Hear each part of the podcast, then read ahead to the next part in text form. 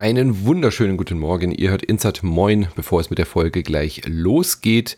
Ich rede mit Micha von der GameStar über unsere Open-World-Müdigkeit oder ob die existiert und ob wir uns auf die vielen weiteren Open-World-Spiele freuen.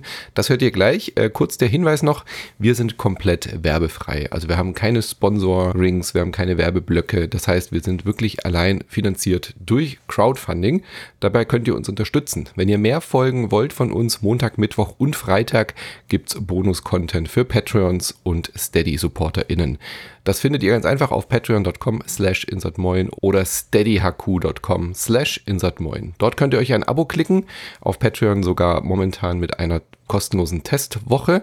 Dann könnt ihr mal kostenlos reinhören und gucken, was wir so zu bieten haben und dann entscheiden, ob ihr das Abo laufen lassen wollt. Ab 5 Euro im Monat bekommt ihr dann rund 20 Folgen über Spiele, Spielkultur, Interviews, Hintergrundwissen und Einblick in die Branche. Was haben wir diese Woche gehabt? Äh, wenn ihr jetzt zum Beispiel Abonnent werden solltet, dann findet ihr diese Woche ein Review zu Amnesia The Bunker, Survival Horror in seiner fiesesten Form. Da hat Micha mit den beiden Kollegen von äh, Ink Ribbon Radio über dieses neue Horrorspiel gesprochen.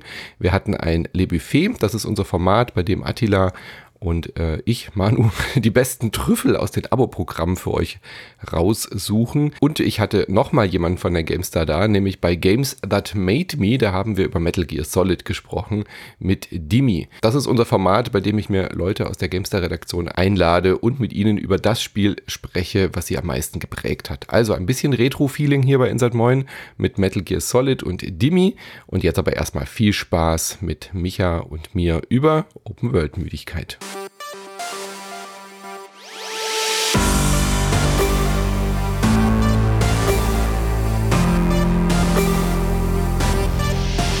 Einen wunderschönen guten Morgen. Ihr hört Insert. Moin, ich bin der Manu, heute mit Le Brunch und wir reden über Open World und wir reden über Open World Ermüdungserscheinungen, ob wir die haben und was man dagegen tun kann. Und dazu habe ich mir den Doktor der Ermüdungserscheinung äh, eingeladen, einen Spezialisten, der mich dahingehend äh, beraten kann, ob ich krank bin, ob ich da vielleicht was ändern kann und ob es der Medizin dagegen gibt. Schönen guten Morgen, Dr. Michael Graf. Ja, schönen guten Morgen. Äh, Doktor der Ermüdungserscheinungen ist wunderbar, vor allem wenn man diesen Podcast um 10 Uhr morgens aufnimmt, was nicht spät ist für viele Menschen, für mich aber schon, weil ich einfach so ein Morgenmuffel bin und ich bewundere dich auch immer, Manu, dass du mit diesem, mit diesem fröhlichen, wunderschönen guten Morgen einsteigst, auch selbst wenn wir diesen Podcast mitten in der Nacht aufnehmen oder sowas. Yes. Also es, ist, es ist immer wieder eine Freude, schön da zu sein. Es sind auch immer Leute schwer irritiert, wenn ich abends um halb elf mit Leuten podcaste ja. und dann immer Moin oder Guten Morgen sage. Das hat ja, sich so eingebrannt bei mir. Sobald ich ein Mikro sehe, äh, ist bei mir Morgenstund. Ja, ja, ja aber ich, es ist schön. Es, es gibt gleich so einen, so einen fröhlichen, äh, äh positiven Grundvibe für, ja. den, für den Podcast. Das, das finde ich gut. Ja. Das finde ich gut. Und ich habe heute äh, mal wieder dich eingeladen, weil wir haben viel zu lange nicht mehr gepodcastet. Du bist natürlich äh, von der GameStar, bist dort natürlich jetzt auch seit einigen Jahren. Deswegen gehst du uns hier ein bisschen fremd und bist nicht mehr ganz so oft zu Gast. Äh, Head of Podcasts Richtig. und bist dort äh, sehr aktiv. Ihr habt ja das auch sehr ausgebaut bei euch. Äh, ihr habt dann irgendwann gedacht, ja, Audio reicht mir nicht mehr. Äh, ich muss jetzt auch noch Video machen, aber ja. diese ganze Podcast-Schiene ist jetzt auch noch visuell zu sehen. Ja, visuell zu sehen, genau. Auf YouTube bei GameStar Talk heißt unser Kanal. Und ich muss tatsächlich gestehen, ich bin äh, sehr happy drüber, dass wir hier ohne Bild aufzeichnen. Äh, nicht nur bei den Temperaturen, Hosen. ja. Ja, was, äh, es geht, heute geht's ja direkt. Heute bei uns ist sehr regnerisch äh, und kühl. Ähm, aber äh, nicht nur was die die Hosensituation angeht, sondern auch äh, die Hosensituation heißt für alle, die es nicht kennen, ne, man kann einen Podcast natürlich auch ohne Hose aufnehmen. Was? Man sieht uns ja nicht. Würde, würde das sagst du mir machen. nach zehn Jahren? Ja, aber auch was so, es ist so viel entspannter, einfach nur auf einer Audiospur zu sprechen, als hm. während eines Gesprächs auch noch immer drauf und wenn es nur unterbewusst ist, zu achten, na, wie sitze ich gerade, wie, wo schaue ich gerade hin, habe ich gerade so mein resting gelangweilt Face irgendwie, wenn jemand anders redet, was ja gar nicht so gedacht ist. Ich höre ja mhm. interessiert zu, aber ach, es ist so viel mehr, auf das man irgendwie gucken muss. Ähm, und jetzt, jetzt sieht keiner, wie ich aussehe. Ich könnte hier sitzen in äh, meinem äh, Obi-Wan Kenobi-Bademantel, nicht erfunden, habe ich wirklich. Ist egal. Ne? Und das, ja. das macht's ja umso schöner. Ja, ich bin auch froh, dass die Kamera aus ist. Ich habe nämlich vor drei Tagen die verrückte Idee gehabt, ich könnte mich doch mal wieder rasieren. Bei den Temperaturen, da ist ja schon ein bisschen warm unter diesem Pelz. Ja. Und ich habe es äh, in der Sekunde bereut, wo ich mich im Spiegel gesehen habe. Von daher bin ich jetzt in dieser Warte, in diesem Warte-Limbo, bis die Bart-Situation äh, sich wieder gefestigt hat. Okay, jetzt siehst du wieder aus wie 17. Ja, das ist ganz schlimm, ja. aber halt wie so ein, wie so ein äh, 45-Jähriger, der halt aussehen will wie 17. Ja. Weißt du, das ist ja, ja. so die Augenpartie äh, und der, der, der leichte Doppelkinn-Ansatz, der kommt ja dann Ü40 dann doch langsam. Äh, ja im Gesicht aber man guckt trotzdem wie so ein Milchbubi aus der Wäsche. Ja, so, stimmt. Ich bin das fleischgewordene Meme, wo dieser genau. fertige Wikinger-Typ sich rasiert und dann so ein Babyface im Gesicht hat. Ja, ja äh, und dann ein Skateboard unter den Arm klemmt und dann in die Highschool Hi geht und sagt, Hello, fellow kids. Ja. Genau. Ach ja. Ach, ja, wundervoll. Ja. Aber deswegen passt das Thema ja gut zu uns alten Männern heute. Ähm, das, äh, ich ich habe noch nie das Gefühl gehabt, so äh, ich werde alt in Bezug auf Videospiele. So ja, also hm. äh, ich hatte ja immer so ein bisschen die Sorge, wie ist es denn mit diesem Älterwerden? Ist man dann irgendwann so ein grumpy Spieleveteran, der dann irgendwie sagt, ach, bleibt mir doch alle weg mit eurem neuen Zeug, äh, Roguelike, was soll der Käse? Ich will irgendwie mein, meine alten guten Retro-Spiele haben und auf einmal hat man einen Retro-Podcast. So, ja. Also ja. davor habe ich ja immer Angst. So ja, das ist Andererseits ja natürlich so, ein Geschäftsmodell, ja. Also ich, ich, bin mir relativ sicher, Ü50 werde ich auch noch äh, Leute erreichen mit dem Podcast. Das ist ja mhm. so, so, so, so ein Rentenplan, ja. Wenn man sich die Kollegen anschaut, scheint es ja gut zu funktionieren. aber äh, bisher bin ich eigentlich immer noch sehr begeisterungsfähig für, für neue Spiele.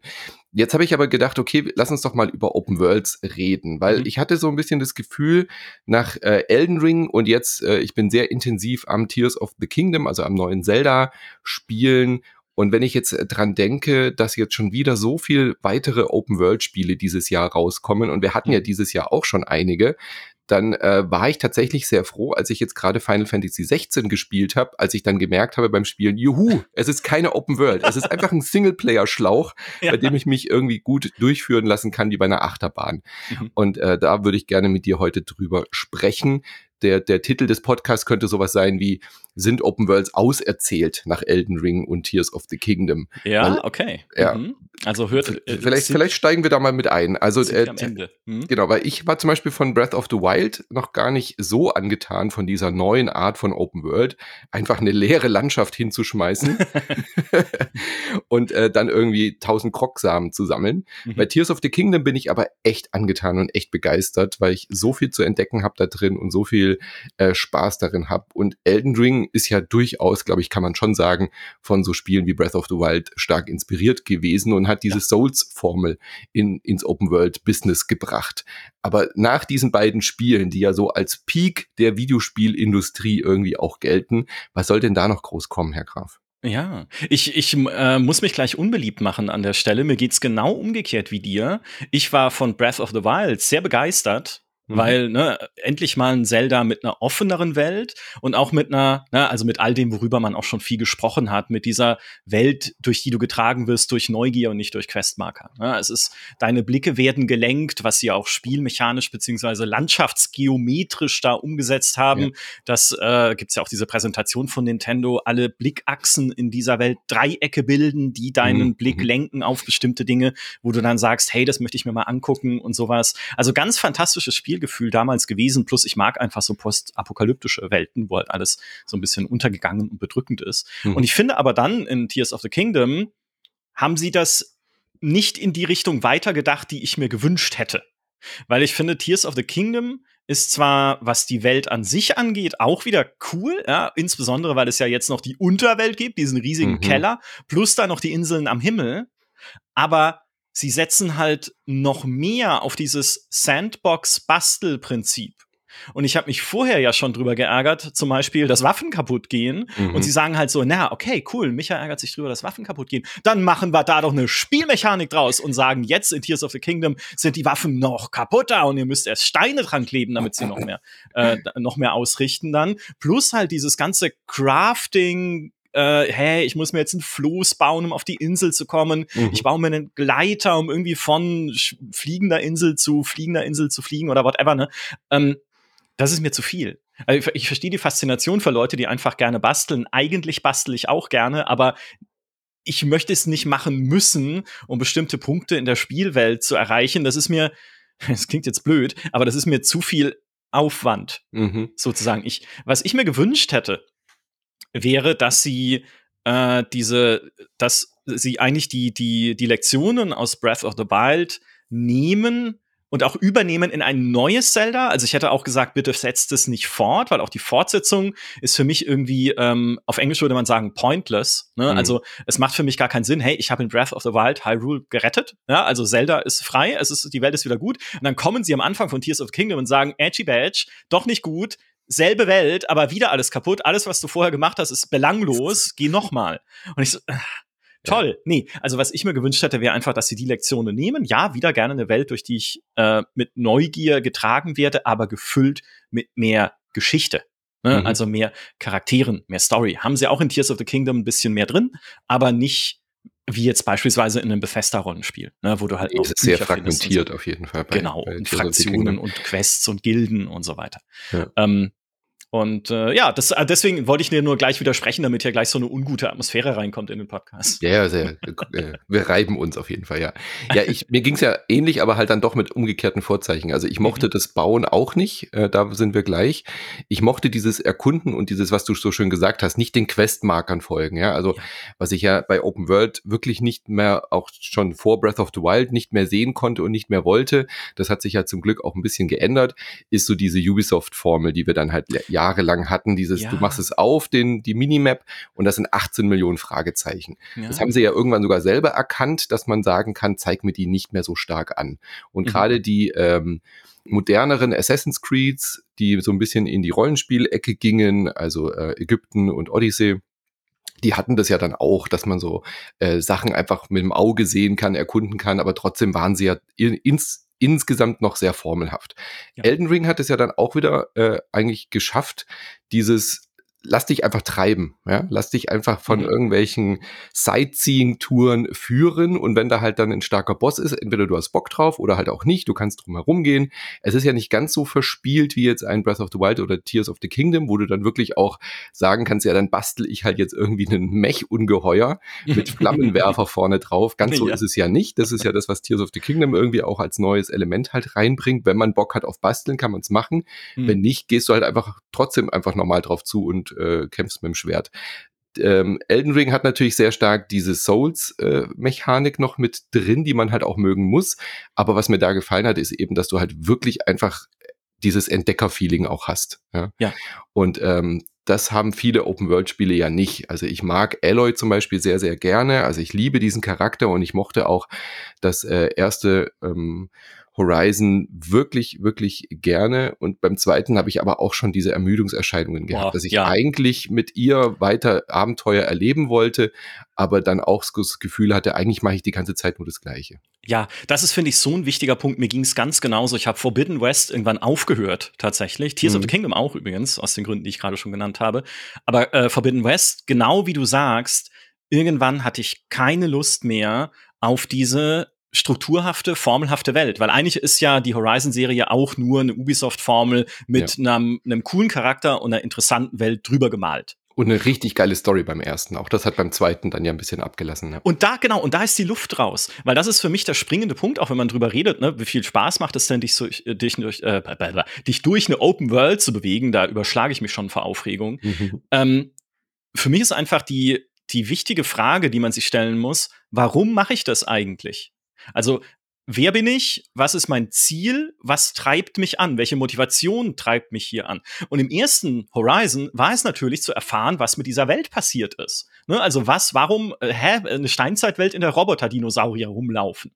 Und das machen sie ja meisterhaft. Also das Szenario, das sie draus bauen, ist ganz großartig und fantastisch. Ja. Aber wenn du es dann rausgefunden hast, ist es halt da, ne? So wie in, äh, in Horrorfilmen, wenn man zum ersten Mal das Monster sieht. Mhm. Ja, jetzt ist ja klar, was ist, ne? Also das Mysterium, was im Kern einer guten Story einfach stecken muss, finde ich, ist halt weg. So. Und was bleibt denn dann übrig an Motivation? Natürlich findet man wieder einen neuen Bösewicht oder mhm. ne, so wie in Zelda steht er dann halt wieder auf oder was, whatever.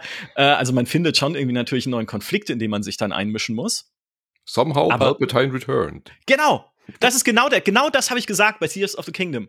Es ist genau dieser Effekt. Ja? Ach ja, hier Ganondorf ist wieder da. Ja, what, why? Magie. Ach so. Vor allem hätten sie es ja gar nicht nötig gehabt. Das war ja wirklich nur eine Asset-Geschichte. Also sie hätten ja. ja. wie immer sonst auch einfach diese gleiche, also Tears of the Kingdom hätte ja auch einfach in einem neuen Zelda-Universum spielen können, wie sonst genau. auch. Genau. Aber dann haben, hätten sie halt die schönen Grafiken und die Assets von Hyrule nicht verwenden können. Das war wirklich, ja. glaube ich, einfach eine Budgetfrage. Das kann gut sein, ja. Ich meine, sie haben ja trotzdem lang dran gearbeitet und äh, ich verstehe auch komplett den Aufwand, den es bedeutet, mhm. so ein Open-World-Spiel zu bauen. Da kommt ja auch die Ubisoft-Formel her. Eine Ubisoft hat ja nicht gesagt, hey, äh, wir glauben, dass formelhaftes Gameplay für alle der heilige Gral ist, sondern formelhaftes Gameplay macht es viel leichter, Spiele Open-World-Spiele, so riesige Welten, in der Taktung rauszuhauen, wie es Ubisoft früher gemacht hat. Ne? Jedes Jahr ein neues Assassin's Creed kannst du nicht rausbringen, wenn du immer das Rad neu erfinden musst, was Gameplay angeht in dieser Open-World. Ähm, so, und aber die, äh, die, die übergreifende Frage, was auch diese Open-World-Müdigkeit angeht, ist, finde ich gar nicht so sehr mehr für mich, wie ist diese Open World strukturiert.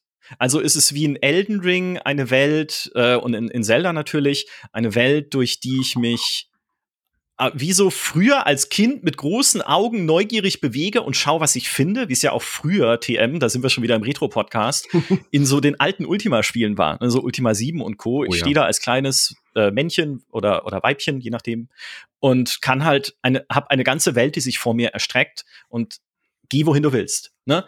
Ähm, oder ob es dann halt so eine formelhafte Welt ist wie in den Ubisoft-Spielen, von der sie auch nicht wegkommen werden. Also auch jetzt bei Avatar und bei dem Star Wars-Spiel gehe ich nicht davon aus, dass wir plötzlich eine komplett andere Art von Ubisoft äh, Open World sehen. Bei Avatar haben sie ja sogar schon gezeigt, hey, es gibt übrigens diese Basen der Menschen, der bösen Menschen auf der Welt, die ihr zerstören müsst. Ach was, sind es mhm. auch Icons auf der Minikarte? Ne? Also, das ist natürlich wieder dasselbe Konzept.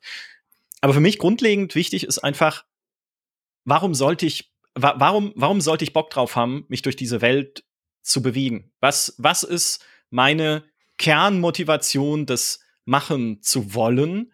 Und tatsächlich sage ich, dieses äh, Star Wars Outlaws mhm. war eines meiner Highlights auf dem Summer Game Fest, obwohl ich davon ausgehen kann, dass es auch eine formelhafte Open World haben wird, weil ich denke, hey, ich will die Geschichte erleben. Ich will halt ja. diese, ne, diese äh, von dieser Schmugglerin, die halt äh, versucht, sich irgendwie aus diesem Sumpf zu befreien, in dem sie steckt, so ein bisschen Han Solo-Geschichte, ähm, mal ohne Jedi auch in einem Star Wars-Setting, äh, was es gerne öfter geben darf, siehe Endor. Das ist ne? der Knackpunkt, finde ich. Vor allem dieses endlich mal kein Lichtschwert in der Hand. Exakt.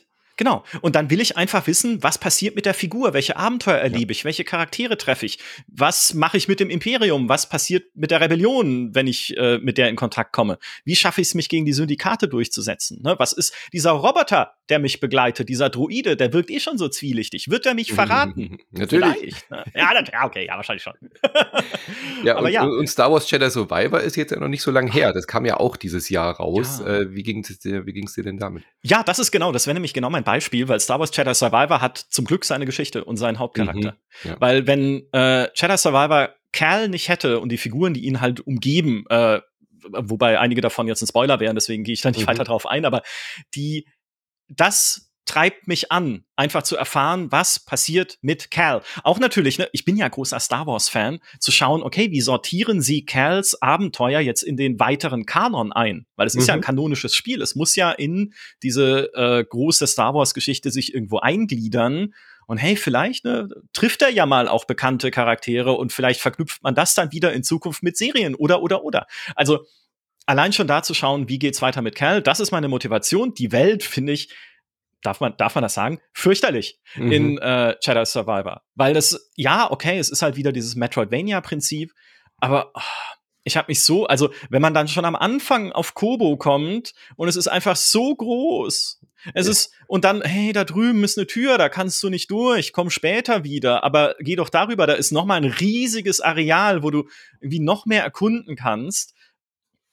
Es, also, ja, da merke ich dann tatsächlich diese, wenn es die Geschichte nicht gäbe, ne, und wenn es äh, Cal Kestis nicht gäbe und all die anderen, dann würde ich auch diese Müdigkeit spüren. Also auch da würde ich halt sagen, okay, das ist halt eine Open World, um eine Spielzeit zu strecken. Gameplay macht Spaß, klar, die Kämpfe sind super und alles.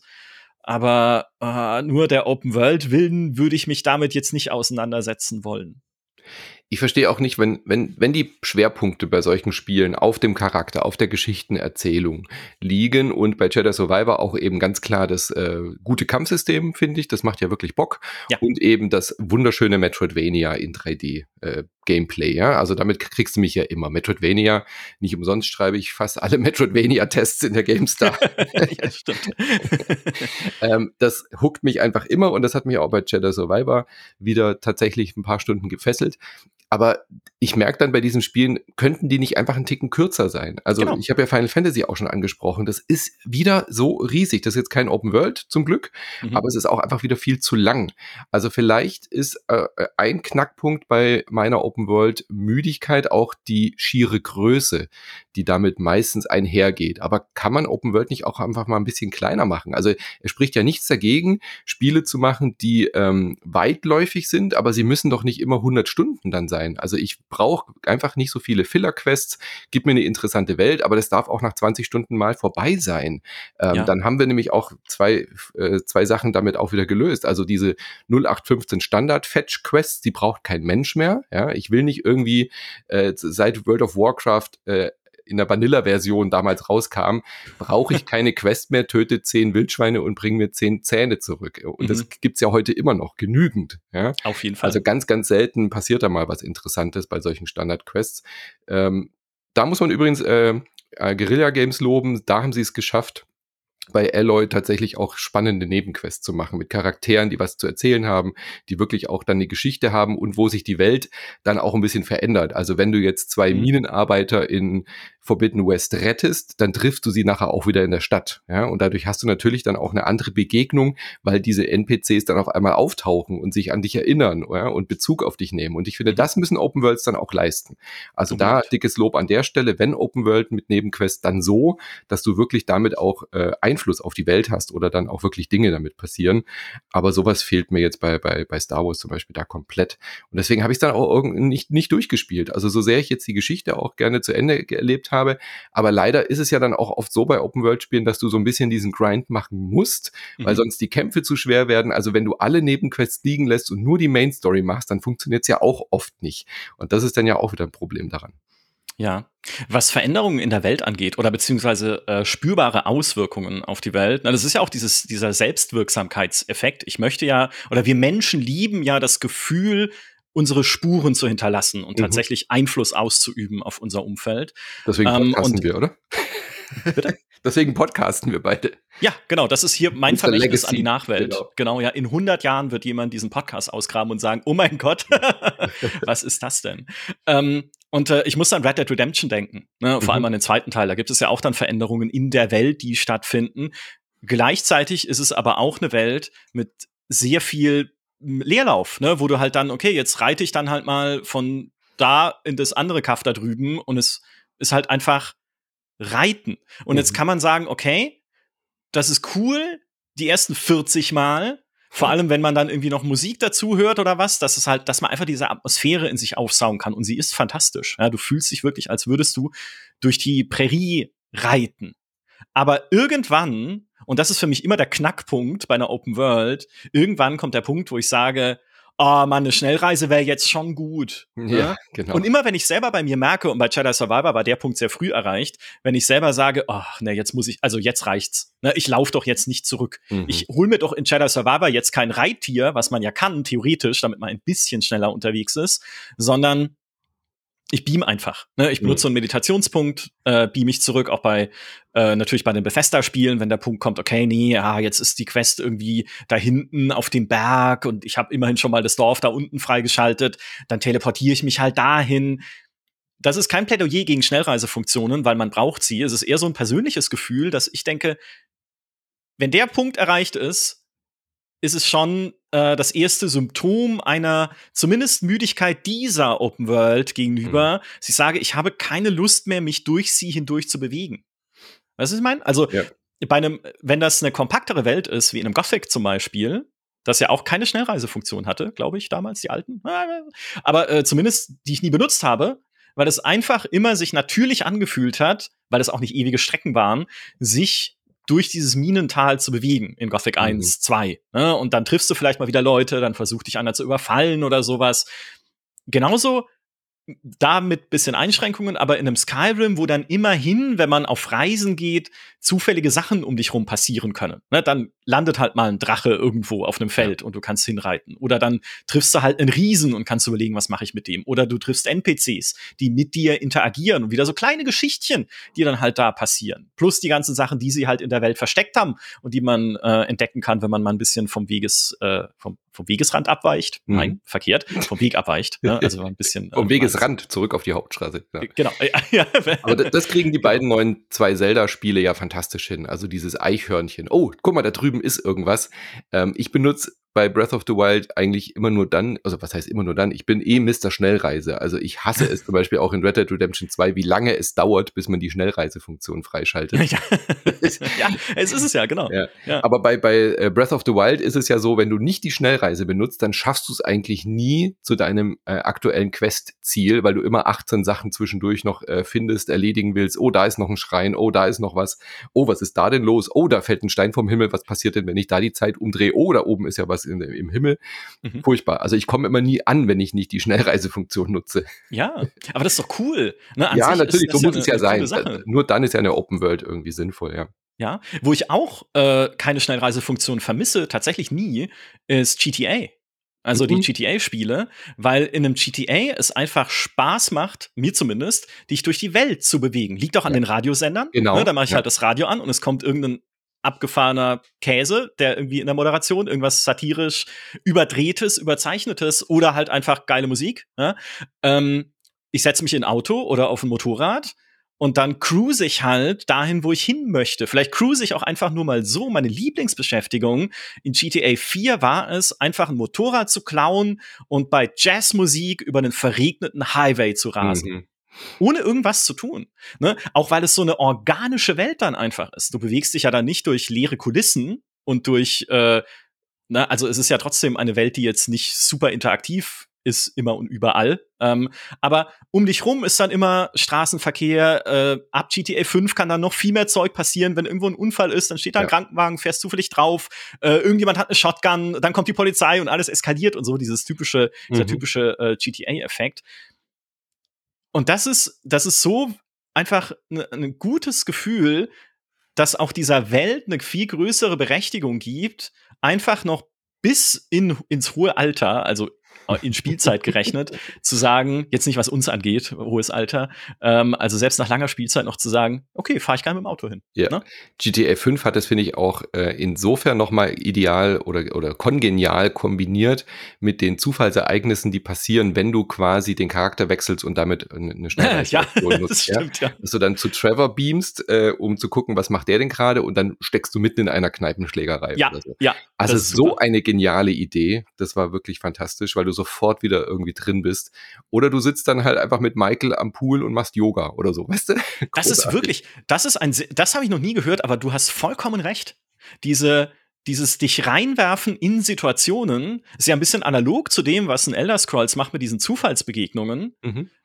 Ist ein so cleverer Kniff, dich direkt dazu zu bringen, zu interagieren mit deiner Umgebung und halt nicht einfach nur die Karte aufzumachen und ja. äh, schnell zu reisen oder zu schauen, okay, was ist der kürzeste Weg von A nach B, sondern wirklich dich auf die Welt einzulassen mein GTA ist, oder GTA 5, äh, muss man vor allem sagen, ist ja eh ein, ein, ein Meisterstück an auch versteckter Interaktivität. Ne? Du kannst ja auch irgendwie mit dem Raketenwerfer auf Michaels Haus schießen, dann kriegst du eine, eine SMS oder einen Anruf, wo er sagt, was soll das? Ja? Weil, wer hat an sowas gedacht? Wer saß bei Rockstar und hat gesagt, hey, wenn Leute mit dem Raketenwerfer auf das Haus schießen von dem Charakter, dann ruft er dich an. Mhm. Super Eben, gut. Muss ja jemand mitgedacht haben, auf jeden ja, Fall, ja. Genau. Ich bin wirklich sehr gespannt. Also es ist jetzt ja ewig her. GTA 5 ist ja jetzt auf irgendwie allen Generationen erschienen und wir warten immer noch auf GTA 6. Oh ja. äh, eine Sache noch zu GTA, was ich dort auch mag, ist eben dass es meistens in Städten spielt. Also ich mag das auch gar nicht mhm. so sehr in den GTAs, wenn dann so ganze äh, Counties, also ganze Bundesstaaten simuliert werden. Das will ich eigentlich gar nicht. Ich finde es immer viel geiler, wenn du halt in LA oder in New York in einem fiktiven unterwegs bist, weil du dann wie du schon gesagt hast, du schnappst dir halt ein Auto und kommst relativ schnell auch überall hin, wo du hin möchtest, innerhalb von fünf, sechs Minuten. Das ja. finde ich dort immer ganz geil. Ich brauche gar nicht diese, diese Weite, sondern ich mag das dann lieber, wenn es kompakt ist. Deswegen mag ich zum Beispiel auch Marvels Spider-Man, mhm. weil du halt wirklich nur eigentlich in Manhattan unterwegs bist. So, ja. Da, mhm. da, da, da macht das Reisen auch Spaß. Also mit, äh, mit Peter Parker oder mit Miles Morales einfach durch die Häuserschluchten zu schwingen, da ähm, haben sie ja sogar so Kleinigkeiten bedacht, dass wenn du dann dort einen Anruf kriegst oder einen Missionscall, dass die das immer zwei, in zwei Takes aufgenommen haben. Also es gibt immer eine Version, wo Peter Parker oder der Synchronsprecher dann eben halt in Ruhe redet, weil er mhm. irgendwo oben auf dem Dach sitzt, aber viele schwingen halt das äh, währenddessen. Und dann gibt's eben eine Version, wo er außer, außer Atem ist und redet. Die haben alle Dialoge zweifach aufgenommen. Das Solche Details super. liebe ich halt wirklich sehr. Ja. Und es macht so Bock, einfach in, äh, in, in Spider-Man und in GTA durch die Städte zu reisen. Ähm, und deswegen, Spider-Man 2 wird sicherlich dann auch ein Spiel sein, wo ich keine Ermüdung habe, weil ich einfach auf dieses Häuserschluchten schwingen und Miles Morales äh, Gedöns irgendwie total Bock drauf habe. Ja, ich, ich mag es aber auch umgekehrt. Also ich kann das super nachvollziehen, aber ich mag auch das, das ländlichere Setting. Ähm, nicht umsonst bin ich aus München rausgezogen, ein bisschen mehr aufs Land. ähm, einfach weil es, es kann schon einfach auch ein sehr, ein sehr, äh, ein guter Kontrast sein zu dem, was man sonst im Spiel erlebt, dich einfach nur ruhig durch Landschaft zu bewegen. Äh, Beispiel Kingdom Come. Kingdom Come Deliverance. Also sorry, es muss, es muss ja nicht, es muss nicht eine Stadt sein, es kann auch ein ländliches Gebiet sein oder eben okay. eine Fantasy-Welt, aber eben halt so eine Stadtgröße, meine ich damit. Also ich ah, brauche nicht immer dieses, ich muss den ganzen, ja genau, ich brauche nicht immer diesen ganzen Kontinent, auf dem ich mich bewege. Von mir aus kann es auch ein Fantasy-Rollenspiel sein und ich habe halt eine, eine Berggegend, in der ich mich bewege oder so. Genau, okay, also nicht eine, nicht eine beliebte Umgebung, sondern einfach eine kompakte ja. Umgebung. Genau. Okay, weil ich fand, also nochmal, um zu Kingdom Come zurückzukommen, das ist ja quasi ein Bundes, ein mhm. Bundesstaat in kompakt, das sind ja auch ein paar Dörfchen die einfach äh, durch Wälder verbunden sind. Aber es ist auch immer wieder einfach auch da ein befriedigendes Erlebnis, durch so einen Wald zu gehen, auch weil das natürlich der schönste Wald der Spielegeschichte ist. Gut, inzwischen gibt es wahrscheinlich schönere Wälder, aber für damalige Verhältnisse war das der schönste Wald der Spielegeschichte. Und auch das ist ein, das kann für sich gesehen auch eine eigene Art von Belohnung und Motivation sein, dann einfach durch so einen Wald zu laufen, wie im echten Leben ja auch beim Wochenendspaziergang, bisschen zu gucken, okay, wie ist das, dann ins nächste Dorf zu gehen und da geht dann halt die Geschichte weiter oder die Quest weiter. Also auch da ging es mir selten zumindest so, dass ich gesagt habe, jetzt teleportieren, das wär's aber. Ne? Ja, ja. Und diese, äh, das war auch bei GTA äh, San Andreas so, ne? auch obwohl es da diesen riesigen Bundesstaat gibt mit drei Städten, auch da äh, war dieser GTA-Effekt für mich da, zu sagen, hey, dann fahre ich doch einfach auch mal, dann cruise ich doch auch da einfach mal mit dem Cabrio bisschen äh, durch die Wüste oder danach, äh, wie hieß es, Las Venturas, durch das mhm. äh, Las Vegas, äh, dieser GTA-Welt und guck mir das ein bisschen an, dann fahre ich da über den Boulevard und dann wieder raus, hinten ein bisschen äh, in die Berge. Einerseits so und was ich in GTA San Andreas super gerne gemacht habe, war ein Flugzeug klauen, oh ja. ein Passagierflugzeug und dann wie so ein Berufspilot in diesen drei Städten, die es auf der Karte gibt, von Flughafen zu Flughafen zu fliegen. Einfach nur so, aus persönlicher Motivation. Aber das ist ja genau der Vorteil von Sandbox-Welten. GTA sagt dann halt auch nicht, nee, sorry, aber das geht nicht. Ne, kannst, mhm. kannst da kein Flugzeug klauen. Micha, bitte, setz dich in ein Auto. Sondern es, man kann es machen. Und es ist auch noch mal äh, eine eigene Herausforderung, dann ist also war jetzt nicht super schwierig, aber das Flugzeug auch zu landen, dann richtig auf der Landebahn und zum Stehen zu bringen, dann wieder abzuheben. Also eine Zeit lang habe ich nichts anderes gemacht, als da von, von Stadt zu Stadt zu fliegen. Und auch das ist ja wieder, ne, diese, was GTA sehr auszeichnet, einfach, nein, nicht jedes Gebäude ist betretbar mhm. oder so, aber es ist trotzdem immer Interaktivität da irgendwie bei vielem, was du versuchst ich glaube ja auch, dass das, warum es so lange dauert, GTA 6 zu veröffentlichen, dass Rockstar sehr genau weiß, wir müssen uns selber eigentlich neu erfinden. Wir können ja. nicht einfach nur nochmal ein GTA 5 machen. Während Ubisoft dann halt gesagt hat, wir machen halt einen Assassin's Creed nach dem anderen und bringen halt immer kleine Updates rein, so FIFA-Style, mhm. ähm, ist Rockstar, glaube ich, wirklich, wirklich auf der Suche gewesen, jahrelang, nach einer Formel, wie GTA 6 denn überhaupt ein GTA 5 toppen kann. Also, weil das ist ja auch verdammt schwierig. Was willst du denn da noch machen? Noch, noch größer? Geht ja fast gar nicht mehr. Also noch mehr Wahnsinn geht eigentlich auch nicht. Und was mir bei GTA 5 ja schon aufgefallen ist, aus der eigentlichen ähm, Persiflage, was GTA immer war, oder aus dem satirischen Anspruch, sind sie halt selber das popkulturell größte Phänomen geworden, was die Popkultur je rausgebracht ja. hat. Ja. Und sie, sie haben eigentlich kein Vorbild mehr. Eigentlich sind sie selber jetzt das Objekt, äh, was persifliert werden muss. Und ich glaube, das ist die größte Herausforderung. A, was machen wir mechanisch, was machen wir inhaltlich Interessantes, was können wir da überhaupt noch machen in diesem Gangstermilieu? Haben wir eigentlich alles erzählt? Also wirklich alles? was, was soll da noch kommen? Ja. Ähm, mechanisch, was, wie sollen wir uns da denn neu erfinden? Außer dass wirklich jedes Gebäude betretbar ist und so weiter. Mhm. Und äh, äh, wie können wir selber noch diesen humoristischen Unterton und diesen satirischen Unterton ähm, überhaupt noch toppen? Weil was kannst du als Satiriker heutzutage noch machen in einer Welt post, äh, post Trump? Weißt du? Ja. Wie, wie also, willst du das denn noch machen? Also äh, GTA 5 und die, ganzen Sachen davor wurden ja von der Realität einfach eingeholt. Ja. Ja, wenn man heute ein Spiel machen würde, in dem ein ehemaliger US-Präsident vor mhm. Gericht steht, weil er Geheimdokumente in seiner Garage versteckt hat.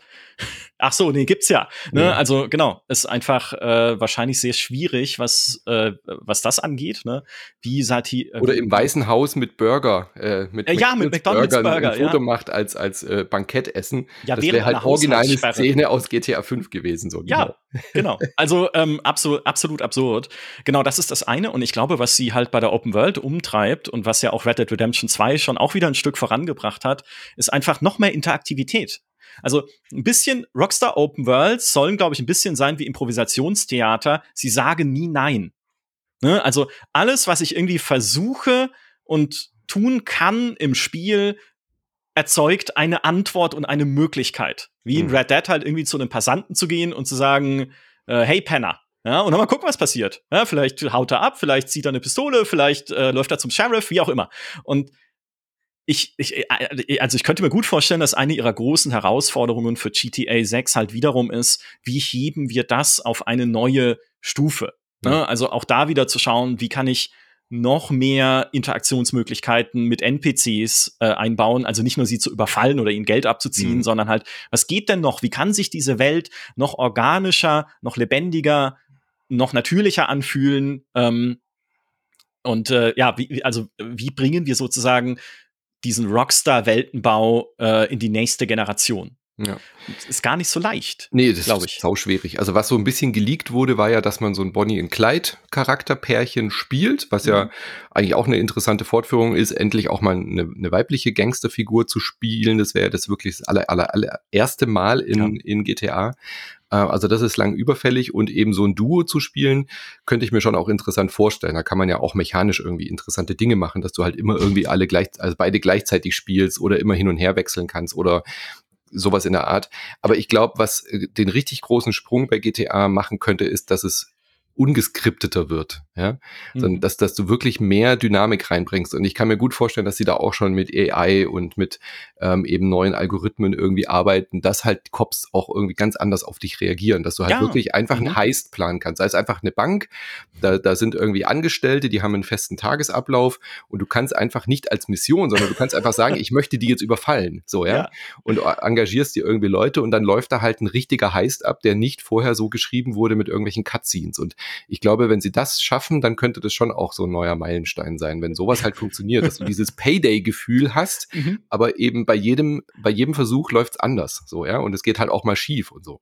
Ja, das ist ja eine coole Idee. Okay, ja, äh, finde ich ganz geil. Und äh, jede Person, zu der du gehst, um sie auf den Heiß mitzunehmen, sagt, du verdammter Drecksack, ich bin dabei. genau. Und der Name wird eingeblendet und dann geht's ja. los. Ja, auf jeden Fall. Und dann hast du einen, der mit einem Kopfhörer im Auto sitzt, auf dem Flucht, im Fluchtwagen und so. Ja, ja, ja genau.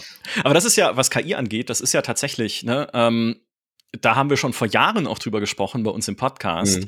Eine der Hoffnungen, die ja äh, schon damals existierten, was künstliche Intelligenz angeht, ist einfach Welten dynamisch füllen zu können mit interessanten Dingen. Und genau. interessant muss man hier siebenmal unterstreichen, weil Bethesda versucht schon seit äh, Jahrzehnten seine Welten mit zufallsgeneriertem oder prozedural generiertem äh, Content zu füllen, aber mit uninteressantem Content. Hm. Ja, wenn mich irgendwie der Paladin in Fallout 4 zweimal hintereinander in dieselbe Farm schickt, um dort Lebensmittel abzuholen, dann mhm. ist es halt dumm. Ja, also da ist, da funktioniert diese prozedurale Quest-Generierung, diese Radiant-Quests, funktionieren da einfach nicht. Aber wenn wir, war, äh, wenn äh, wir an einem Punkt sind, wo tatsächlich eine künstliche Intelligenz oder was auch immer, halt irgendeine Art von Algorithmus, mhm. ja, uns dynamisch im Spiel Geschichten erzeugen kann. Na, wenn der, ich sage das jetzt nur mal als Beispiel, ähm, vielleicht ist es für viele auch ein Horrorbeispiel, aber wenn der Algorithmus merkt, hey, Micha war noch nie in dem Wald da drüben und lässt den irgendwie komplett links liegen, da scheint mhm. keine Wälder zu mögen, also generiere ich ihm jetzt eine, eine, einen Mordfall, der ihn in diesen Wald führt, wo der Mörder in einer alten Holzhütte haust und du musst herausfinden, wie ist er zu dem geworden, was er ist und wie kann ich ihn aufhalten oder wie auch immer. Ne? Also, dass dann einfach das Spiel von sich aus äh, dir immer neue Geschichten gibt. Ich glaube, so weit sind wir noch nicht. das wird noch Aber es ist nicht mehr so dauern. weit hin. Ich glaube, das äh, werden wir auf jeden Fall noch erleben, bevor wir unseren Retro-Podcast starten, ja. dass wir in einem Witcher-artigen Spiel, äh, da, da, liegt jemand mit einem gebrochenen Wagenrad und äh, der spricht uns halt einfach an und wir führen einen richtigen Dialog, den vorher niemand geschrieben hat. Genau. Das werden wir auf jeden Fall noch erleben. Und ja. dass diese Charaktere dann auch einfach halt ihren Tagesablauf haben und der war halt vorher in einer Stadt und dort hat jemand dich dabei beobachtet, äh, wie du Kisten ausräumst in einem Einfamilienhaus. so. Und dann spricht er dich halt drauf an, ja, und sagt dann, hey, Moment mal, du bist doch der, der da in äh, Kleintal irgendwie die ganzen Leute beklaut hat und so weiter. Ja. Und das könnte, glaube ich, wirklich auch für, für Open Worlds oder generell für Videospiele, für, für Storyline und für Quests wirklich sehr viel neue Dynamik reinbringen, wenn halt die Markthändlerin einfach wirklich authentisch mit dir redet. Und die hat halt irgendwie Char Character Traits, die ist halt irgendwie pumpig, die ist halt irgendwie geldgierig oder ja. sie ist irgendwie äh, misstrauisch und du kannst dann wirklich Dialoge mit diesen Menschen Menschen führen. Äh, was ich mir dann auch vorstellen kann, dass man halt wirklich ins Mikro redet, zum Beispiel. Ja, sowas würde dann ja auch funktionieren, dass die Spracherkennung dann einfach dir erlaubt, mit diesen Leuten richtig zu reden. Klingt auch ein bisschen gruselig, aber ich glaube, ja, da, da geht's hin, ehrlich gesagt. Vielleicht, ja, auf jeden Fall. Und das ist halt die, das ist die, die Vision oder die nächste Vision der Sandbox. Mhm. Und Sandbox ist halt eines dieser drei Felder, würde ich sagen, die für mich eine Open World motivierend machen. Vorhin habe ich schon gesagt, es kann Story sein. Ne? Ich will die Geschichte erleben und bin deshalb glücklich damit, mich durch eine Welt bewegen zu dürfen, um halt neue Kapitel freizuschalten, auch neue Nebengeschichten. Ne? Mhm. Dann Sandbox, einfach, okay, ich kann tun, was ich will. Eine interessante auch ein bisschen, Welt oder interessante Mechaniken, ja. Genau, interessante Mechaniken, nicht zu viel basteln wie in Tears of the Kingdom, aber das bin jetzt nur ich, aber halt mhm. einfach dieses, das Spiel sagt nicht, nein, geh wohin du willst, mach was du willst und äh, schau, was passiert. Bisschen dieses Gefühl, was ja auch Bethesda jetzt erzeugen möchte äh, mit Starfield, was sie früher auch schon erzeugt haben äh, mit Skyrim. Einfach hier ist eine Welt, geh hin und äh, mach, was du möchtest. Das wäre äh, Sandbox, so mal für mich. Und das dritte, das dritte ist nämlich Elden Ring, was ja keine Sandbox ist, weil das eine sehr, eigentlich wenig interaktive Welt ist im klassischen ja. Sinne. Und Story in Elden Ring, brauchen wir mhm. nicht drüber reden. Die musst du nebenher auf dem, auf dem Bierdeckel mitschreiben, weil sonst verstehst du gar nichts mehr. Also, die, die Motivation eigentlich von einem Elden Ring war eher so eine, einerseits, ich möchte Geheimnisse entdecken, also mhm. aber auch handplatzierte Geheimnisse, weil ich weiß, diese Welt ist handgebaut und wenn ich gegen jede Wand schlage im Spiel, finde ich irgendwann eine, die durchlässig ist. Aber vor allem, was auch damit reingehört, aber auch zu den Kämpfen gehört, zu diesem Dark Souls-Prinzip, ist einfach, dass es, eine, es ist wahnsinnig, also es ist eine Welt, die dir so große Befriedigungen einfach geben kann. Ja. Wenn du halt was gefunden hast, wenn du ein Rätsel gelöst hast, ne, ein bisschen dieser, derselbe Effekt wie ein ja, ein bisschen Portal hat oder so andere Puzzlespiele halt. Hey, ich habe rausgefunden, wo der Eingang zu der verdammten Höhle ist. Oder ich genau. habe rausgefunden, wie man diesen verdammten Kristalldrachen besiegt. Oder ich habe rausgefunden, wie man sich lebend durch die Zaubererakademie durchretten mhm. kann. Irgendwie. Und Oder ich war einfach gut genug, diesen Boss irgendwie zu legen, obwohl ich viel zu niedrig Level bin. Genau. Genau, indem ich halt 80, äh, all meine Tränke weggekippt habe und vorher halt irgendwie, äh, weiß ich nicht, 400 Hilfssachen irgendwie auf mein Schwert geschmiert habe oder sowas. Ähm, und auch das kann halt ein toller Motivator sein, äh, von, von so einem befriedigenden, also zu wissen einfach, eine Welt kann mir richtig coole Momente bieten und richtige Befriedigung verschaffen, weil ich selber darin ein, ein Rätsel gelöst oder eine Herausforderung bestanden habe. Ja. Deswegen sage ich ja auch, Elden Ring ist eigentlich ein schlechteres Spiel, wenn man einen Guide liest.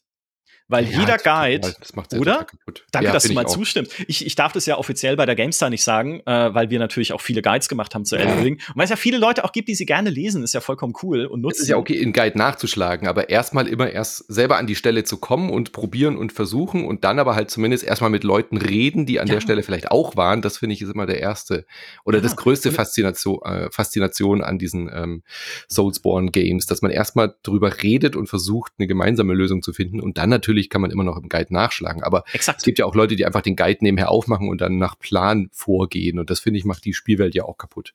Genau, exakt. Und es ist doch nichts toller, als einfach ein Rätsel selber gelöst zu haben. Mhm. Wie in Elden Ring, wenn du diese äh, diese Geisterqualle triffst, die dir sagt, ah, meine Schwester ist verschwunden. Oder, mein, oder irgendwie, also eine andere Geisterqualle halt auf jeden Fall.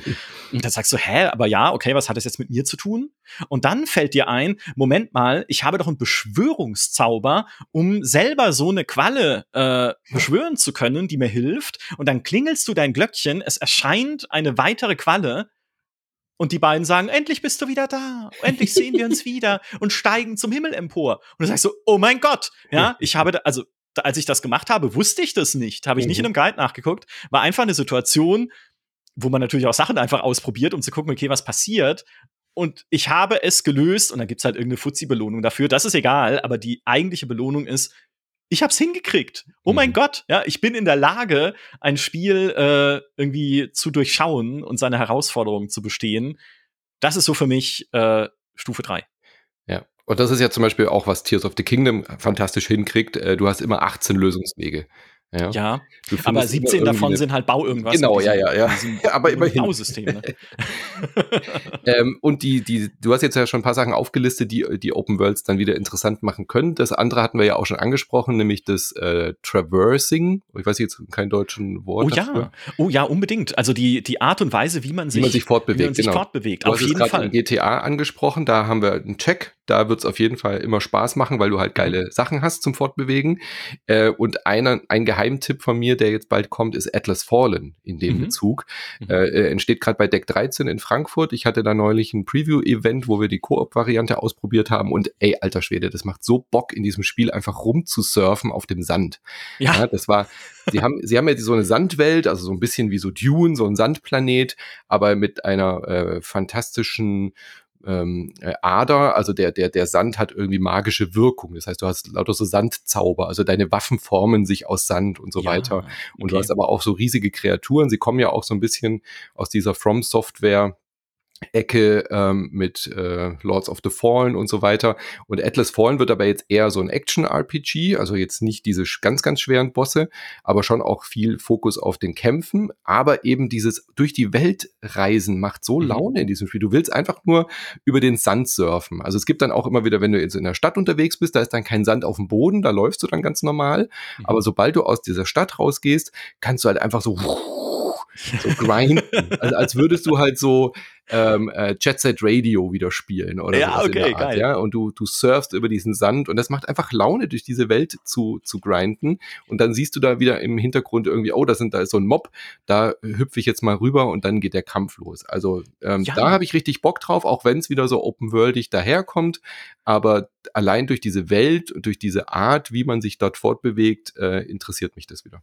Unbedingt. Ja, gerade was, das sind ja die Dinge, über die man eigentlich, wenn man spielt, aktiv gar nicht nachdenkt. Ne, wie fühlt sich Bewegung an? Aber da wieder jetzt äh, ein Lob für Star Wars Jedi Survivor zum Beispiel auch, die, die Bewegungen in dem Spiel erzeugen einen fantastischen Flow. Nicht nur in den Kämpfen, sondern eben auch, wenn man sich durch die Welt bewegt und dann läufst du halt irgendwie an der Wand entlang und springst runter und dann stolpert er einen Mhm. Schritt lang so ein bisschen und läuft dann weiter, aber ohne dass es irgendwie hakelig wirkt oder dass du das Mhm. Gefühl hast, es ist ein Kontrollverlust oder so, sondern es ist einfach super natürlich und super gut umgesetzt. Da merkst du halt auch, da steht Geld dahinter. Ne? Also bei einem Respawn und EA haben sie halt Geld extra in diese bewussten Animationen gesteckt, damit sich auch die Bewegung durch die Welt gut anfühlt. Und das, das Klassikerbeispiel dafür ist halt Assassin's Creed.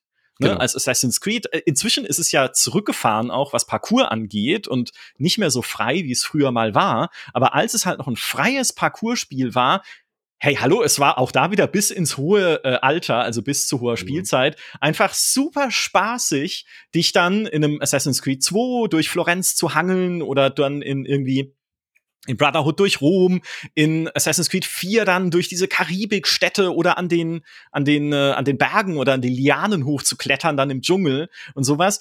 Es fühlt sich halt gut an. Und wenn es sich gut anfühlt, dann mache ich es auch gerne. Ja. Also auch das, auch absolut unterschätzter Punkt, finde ich, der vor allem mich inzwischen vor Piranha Bytes Spielen zurückschrecken Oh ja, auch wenn Weil, sie ein Jetpack haben jetzt, ja. Ja, oh Mann. Ich, ich mag ja eigentlich Piranha Bytes sehr gerne. Ich liebe die Gothic-Spiele. Ich mag auch ihre Art, Spiele zu bauen. Ne? Auch da sind, die sind ja nicht, nicht also Alex ist jetzt eigentlich fast schon zu groß. Mhm. Ähm, aber sie sind ja auch nicht riesig, dafür versuchen sie, sie mit Geschichten zu füllen. Mhm. Sie haben halt diese, diese raue Art, so diese Welt darzustellen. Ist alles cool, aber Bewegung und Animationen, oh. Mhm.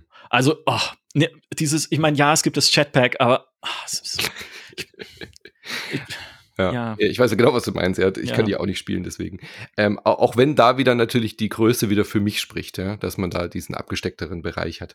Aber Assassin's Creed Mirage ist ein gutes Stichwort, weil du gesagt hast, äh, Parcours war immer das hauptausschlaggebende Ding, was bei Assassin's Creed ja wirklich, wirklich Spaß gemacht hat, was mhm. wirklich Bock gemacht hat, auch da keine Schnellreise zu nutzen oder so, sondern einfach schnell über die Häuserdächer zu flitzen. Mhm. Deswegen freue ich mich tatsächlich ein bisschen auf Mirage, obwohl ich eben sehr Assassin's Creed müde war. Äh, ab dem Moment, wo sie nach Amerika sind und dann da gar keine großen Häuserbauten mehr waren, hat es irgendwie den Spaß verloren. Dann haben sie gemerkt mit Black Flag, ah, man kann ja auch mit dem Schiff reisen. Das hat dann wieder Spaß gemacht. Mhm. Und dann hat man ja schon angesprochen, Ägypten und Odyssey war dann ja so weitläufig, dass du dann auch eigentlich wieder den Schiffsverkehr gebraucht hast und aber auch wieder sehr viel Schnellreise, Pferde und alles. Da hat sich ja die Formel eigentlich verloren. Das haben sie ja selber gemerkt mit Assassin's Creed Mirage, haben sie äh, ja wieder diesen, diesen Schritt zurück. Also es ist ja eigentlich wie eine Art Reboot, könnte man fast sagen, dass sie wieder klassisch in Anlehnung wieder jetzt so in Bagdad in den Vordergrund stellen. Also man wird ja, ja wieder in einer Stadt unterwegs sein. Mhm. Es wird wieder ganz klassisches Assassin's Creed Gameplay, was einerseits eine Chance sein könnte, andererseits habe ich aber auch wieder ein bisschen Sorge, dass es fast schon wieder zu klassisch ist. So weißt du, was ich meine? Mhm. Also wird es jetzt ein reines, Re also Retro ist jetzt übertrieben, aber wird es jetzt wieder so ein Reboot-Feeling, dass man sagt, das ist das Assassin's Creed für die Generation, die einfach gerne wieder an den ersten und zweiten Teil zurückdenkt und dahin möchte und wieder diese ganz klassischen, hier ist eine Quest möchte, mach ein bisschen Parcours, meuchel ein bisschen. Mhm. Oder schaffen sie es mit Assassin's Creed Mirage schon auch wieder diese Formel trotzdem irgendwie wieder eine, eine Frischzellenkur zu verpassen? Ich bin mir noch nicht so ganz sicher, ehrlich gesagt. Ich glaube es nicht. Ich mhm. glaube es nicht, da haben wir auch schon drüber geredet. Äh, mit Dimi vor allem. Dimi ist ja ein großer Assassin's Creed-Fan und ein großer Parcours-Fan. Und genau dieses Free Roaming war ja für ihn auch immer das, was er an Assassin's Creed so mochte. Ja. Und das haben sie ja auch zurückgefahren bei den Fähigkeiten der Engine. Also auch Valhalla war nicht mehr so frei, wie es die früheren Assassin's Creeds waren. Wenn du irgendwie eine Wand ziehst und dann stehen drei Ziegelsteine vor, konntest du sagen, okay, geh ich hoch. Ja? Äh, oder halt irgendwie ein beliebiges Haus das halt dann Fenstersimse hat und sowas. Okay, kann ich hoch. Es, mhm. es wird einen Weg geben. Ich muss ein bisschen gucken und ich muss ein bisschen äh, äh, mich anstrengen, aber es wird einen Weg geben. Und das haben sie dann ein bisschen reduziert, mehr auf Formelhaftigkeit. Also, ne, es gibt halt mehr ja. klarere Stellen, wo du halt parkouren kannst und weniger Freiheit dabei. Und da jetzt äh, Mirage ja trotzdem die Valhalla-Engine ist, mhm. glaube ich, dass sie also so wie man es bisher gesehen hat, natürlich wollen sie dieses zurück zu den Wurzeln schon stark betonen. Ähm, aber ich glaube, gerade was dieses Free Roaming angeht, das wird nicht sein wie früher. Hm. Also es wird sich, ich meine, äh, wenn ich da eines Besseren belehrt werde von Ubisoft, würde ich mich sehr freuen, aber es wird sich, glaube ich, nicht so anfühlen wie ein Assassin's Creed von damals, rein vom Gameplay jetzt her, sondern wie ein moderneres Assassin's ja, Creed. Es wird Valhalla in der Stadt, oder? So. Ja, Valhalla in der Stadt, genau. Das ist genau, um es ein bisschen äh, äh, ja, runterzubrechen. ja, na gut, also da darf man gespannt sein, ob Ubisoft es schafft. Sie, sie haben es dringend nötig, ehrlich gesagt. Da so ein äh, gut, mein Valhalla war ein riesen Verkaufshit, aber äh, hat ja mit dem alten Assassin's Creed eigentlich nicht mehr so viel zu tun. Deswegen bin ich wirklich gespannt, ob Mirage da was reißen kann und ja. wie es mit Assassin's Creed danach weitergeht, steht ja auch noch in den Sternen. Also da haben sie ja so ganz, ganz große Pläne und Visionen. Allerdings, genau, mit Hexe und mhm. Rat mhm. und Dings. Also muss man sehen, ne? Auch wie sie halt gameplay-technisch einfach weitermachen. Äh, ne, äh, ist schwierig. Äh, wenn man ein bisschen in die nähere Ubisoft-Zukunft guckt, ähm, neben Star Wars bin ich tatsächlich gespannt auf Avatar, Frontiers of Pandora. Echt? Überhaupt nicht. Obwohl, ja, ich weiß, das höre ich von so vielen Leuten äh, und ich kann es auch zehntausendprozentig verstehen, weil es ja wieder eine formelhafte Open World wird. Was mich nur interessiert, oder vielleicht sollte ich noch vorwegschicken, mich, mich juckt dieses Avatar-Setting überhaupt nicht. Mhm, ja. Also ich finde die Avatar-Filme absolut langweilig. Ich, ich, dieses Pandora-Setting ist mir egal. Ja? ich habe es bei uns schon mehrfach im Podcast gesagt, James Cameron hat mal gesagt, dass er dieses Avatar-Setting sich schon als Kind ausgedacht hat und das man merkt, merkt das. Ja, ja, genau. Es ist, es ist halt kein so tiefes Setting. Und deshalb jetzt mal grundsätzlich auch kein so interessantes Setting für ein Spiel. Also ich glaube auch die Story wird mich da jetzt nicht groß mhm. mitreißen oder sowas. Aber was ich zumindest mal sehen möchte, Abgesehen davon, dass es halt eine Shooter-Mechanik hat, also dass es ja in der Ego-Perspektive gespielt wird und ich finde, es gibt zu wenige Story-Shooter mehr. Mhm. Also ist ja ein Genre, was es kaum noch gibt, jetzt abgesehen von Far Cry. Und es gibt nur noch Boomer-Shooter, habe ich das Gefühl. Ja. ja, genau, oder halt so, genau. Ähm, die, die Welt an sich, auch da ist es eine Traversing-Sache eigentlich, die Bewegung durch die Welt könnte cool sein. Also sich mhm. cool anfühlen, wenn es halt irgendwie Pflanzen gibt, die vor dir zurückweichen, wenn da die Tierherden durch diese Landschaften ziehen und aufeinander ja angeblich auch reagieren. Ne, dann kommt halt irgendwie ein Raubtier und springt in so eine äh, andere Tierherde rein und dann entsteht um dich rum so ein bisschen Chaos und du kannst dann dastehen und kannst das beobachten und weiß nicht, kannst dann die Tiere ernten, um Taschen draus zu nähen, wie in Far Cry. Mhm. Das machen sie, glaube ich, nicht. Also das wird ja auch nicht zu diesem, zu diesem Navi-Charakter passen, der mit der Natur in Einklang gehen mhm. möchte, sondern ähm, aber so, ich, das wäre auch mal eine, also vielleicht wäre das eine, eine, eine befriedigende Art, einfach auch so eine Welt zu erleben und ich finde das Wort halt so schön zu traversen, also dich mhm. durch sie zu bewegen, wenn einfach die Natur um dich rum auf dich reagiert. So ein bisschen. Ohne dass da mhm. jetzt eine große Story gerade passiert oder ohne dass du jetzt natürlich eine, äh, eine für Ubisoft vollkommen neue Art von Open World erlebst. Es wird nicht passieren. Aber einfach dieses, okay, es, ist, es macht Spaß, einfach durch den Wald zu gehen, wie in einem Kingdom Come. Ne, weil da ist die Pflanze, die sich zurückzieht, da drüben erlebe ich ein paar Tiere, da ist eine Pflanze, die mich vielleicht neugierig anguckt oder was auch immer dann da drin ist. Theoretisch ist ja gerade dieses, dieses organische und dieses eigentlich magische dieser Avatar-Welt einfach, wie dieses Ökosystem funktioniert. Und dieses mhm. Ökosystem möchte ich einfach erleben können. Vielleicht ist es am Ende trotzdem scheiße. Ne, kann natürlich auch sein. Da gibt es halt Tiere mit einem roten Marker über dem Kopf, die sind böse, genau. und es gibt Tiere mit einem grünen Marker, die sind, äh, die sind lieb und die Pflanzen sind egal. kann auch sein. Man könnte aber aus dem Setting aber tatsächlich mehr rausholen. Das glaube ich ja. schon auch. Ich traue es nur Ubisoft in dem Moment eigentlich ehrlich gesagt nicht zu. Ja. Ja. Äh, wenn wir gerade bei Filmlizenzen sind, äh, im weitesten Sinne auch eine Open World wird Dune Awakening, aber das äh, hat mich halt schon verloren in dem Moment. Wir, wir saßen, glaube ich, gemeinsam in der Opening Night Live, wo dieser Trailer gezeigt wurde und alle im Saal so geil geil, ein Dune-Spiel oh scheiße, ein Survival-MMO. der ganze Saal hat es gleichzeitig so erlebt. Ja. Ähm, es sieht interessant aus, aber es ist halt ein Survival-MMO. Mhm. Was ich daran interessant finde, warum ich es erwähnen äh, würde wollen, ist eben, dass man da jetzt halt mal nicht immer gleich, weil es ein MMO ist, den Hauptcharakter und den Star und den, den Weltenretter spielen muss. So, ja, weil so, ja. dadurch, dass es halt MMO ist, bist du halt irgendeine eine Klasse, du kannst dich dann halt auch tune-mäßig irgendwie den verschiedenen Fraktionen anschließen und das, finde ich, kann so eine Open World schon auch bereichern, wenn du halt einfach so Teil eines großen Ökosystems bist. Mhm. Ähm, ich finde, viel zu wenig Spiele haben sowas wie EVE Online. So eine persistente Welt, in der du Teil eines Ganzen bist. So, weißt du? Und das kann ja eigentlich eine Open World sein. Aber nein, bei den meisten Spielen bist du halt irgendwie der Held, die Heldin und rettest irgendwas mhm. äh, und hast aber nicht so das Gefühl, einfach nur Teil dieser großen Welt zu sein. Und das könnten MMOs sich viel mehr trau trauen. Äh, bei den meisten hast du dann ja doch auch irgendwie Instanzen und hast dann den Dungeon für dich allein alleine und so weiter. Und gerade sowas wie Dune, finde ich, könnte sich da halt auch trauen. Ich weiß nicht, ob sie es machen, aber eben auch so wirklich dauerhafte Fraktionskämpfe, die dann nicht einfach nur so Arena-Kämpfe sind, sondern halt wirklich auch die Welt verändern. Ich glaube nicht, dass es so ein Spiel wird äh, wie EVE Online, aber mhm. äh, würde sich halt bei so einem Dune-Planeten tatsächlich anbieten. Und wenn das so wäre, so eine persistente Welt, die sich wirklich verändert, dass eine Fraktion wirklich auch am Boden liegen kann mal, dann fände ich das halt super spannend. Aber das äh, ja, ist halt schwierig umzusetzen auch natürlich. Ja, also ich muss dazu sagen, ich bin jetzt nicht der allergrößte Dune-Fan, trotzdem glaube ich, eine Chance wäre natürlich, im Dune-Universum kann man ja aus einer Riesenmenge Lore schöpfen. Ne? Genau. Also die Hintergrundgeschichten, die Herbert-Romane, die sind auch nicht alle gut äh, und auch furchtbar zäh zu lesen, finde ich übrigens. Mhm.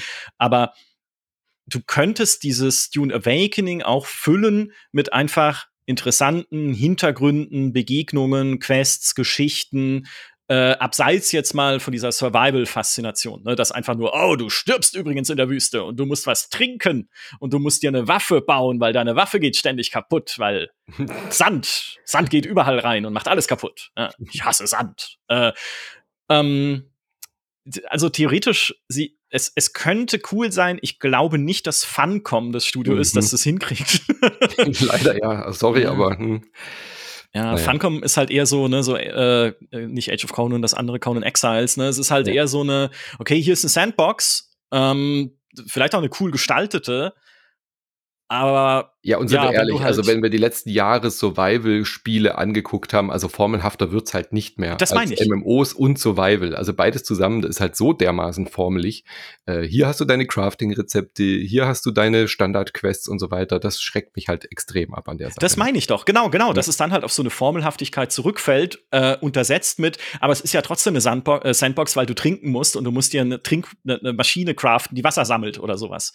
Äh, bisschen, äh, bisschen lame. Wer das das gut gemacht hat allerdings, äh, überraschend gut, finde ich, zumindest wenn man es heute spielt, ist Fallout 76. Weil Fallout 76, man glaubt es kaum, ist, solange man es erkundet, also solange du dich eigentlich gar nicht auf diese MMO-Aspekte einlässt und irgendwie, okay, wir, wir raiden jetzt oder wir spielen zusammen mhm. oder so, ähm, wenn du nur durch die Welt gehst und schaust, welche Geschichten sind da drin versteckt, auch ganz kleine Geschichten, die man nur entdeckt, wenn man irgendwie auf Computern liest oder sowas, ist das die beste Fallout-Welt, die Bethesda bis jetzt gebaut hat. Mhm. Was ihre Vertikalität angeht, ne, du hast coole Panoramen, du kannst, okay, ist das da drüben ein riesiger Minenbagger? Da gehe ich doch mal hin und schaue ihn mir an.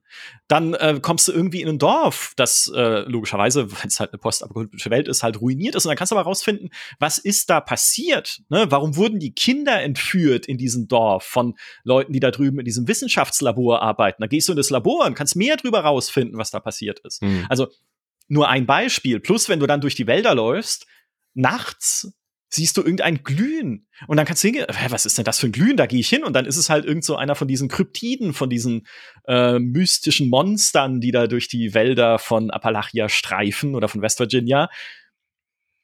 Ich mag das. Also ich, ich, ich bin immer noch sauer auf Fallout 76, dass es nicht gleich besser rauskam. Ich habe ja. kurz gespielt, als es noch keine NPCs gab. Da war das einfach ein totes Stück Software. So, ja, kann man nicht anders sagen. Da war einfach nichts, was Fallout ausmacht. Inzwischen soll es ja, wie du schon selber sagst, auch ganz gut geworden sein. Aber es ist halt immer noch bockenhässlich. Also ich möchte gerne ein Fallout 76 Next Gen Upgrade, dass das einigermaßen gut aussieht. Das ist halt so dermaßen unspielbar hässlich, leider. dass, okay. dass es mich echt abschreckt. ich fand's okay. Also es schaut okay aus. Ist natürlich kein schönes Fallout Spiel, war nie das hübscheste Spiel, das ist mir ah, schon nee, klar, klar. Aber äh, nee.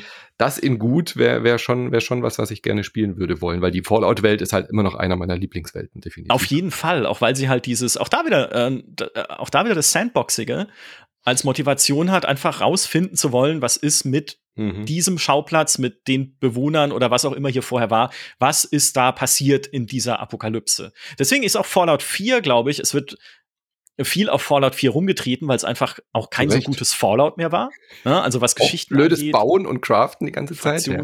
ja, Bauen und Craften. Also Craften finde ich, da ist es noch am ehesten okay, weil es halt auch wieder eine postapokalyptische Welt ist. Diese Siedlungen bauen ist kompletter mhm. Also das es gibt aber auch Freunde, die das, äh, Freunde, ja. Fans vom Spiel. Meine Freunde finden es gut. Nein, äh, es gibt auch Fans von Fallout 4, die sagen, der Siedlungsbau hat uns viel Spaß gemacht. Aber trotzdem, auch in dieser Fallout 4 Welt kannst du halt viele kleine Sachen wieder entdecken, an Geschichten, die da drin stecken, an kleinen Begegnungen, an Natürlich auch lustigen Sachen. Dann triffst du halt den verstrahlten Hund und das Spiel sagt dir, willst du ihn behalten? Und dann sagst du, ja klar, natürlich, ein verstrahlter Hund ist doch super. Und dann, wie willst du ihn nennen? Spike oder Arschgesicht? das ist halt verdammt, ja, wunderbar.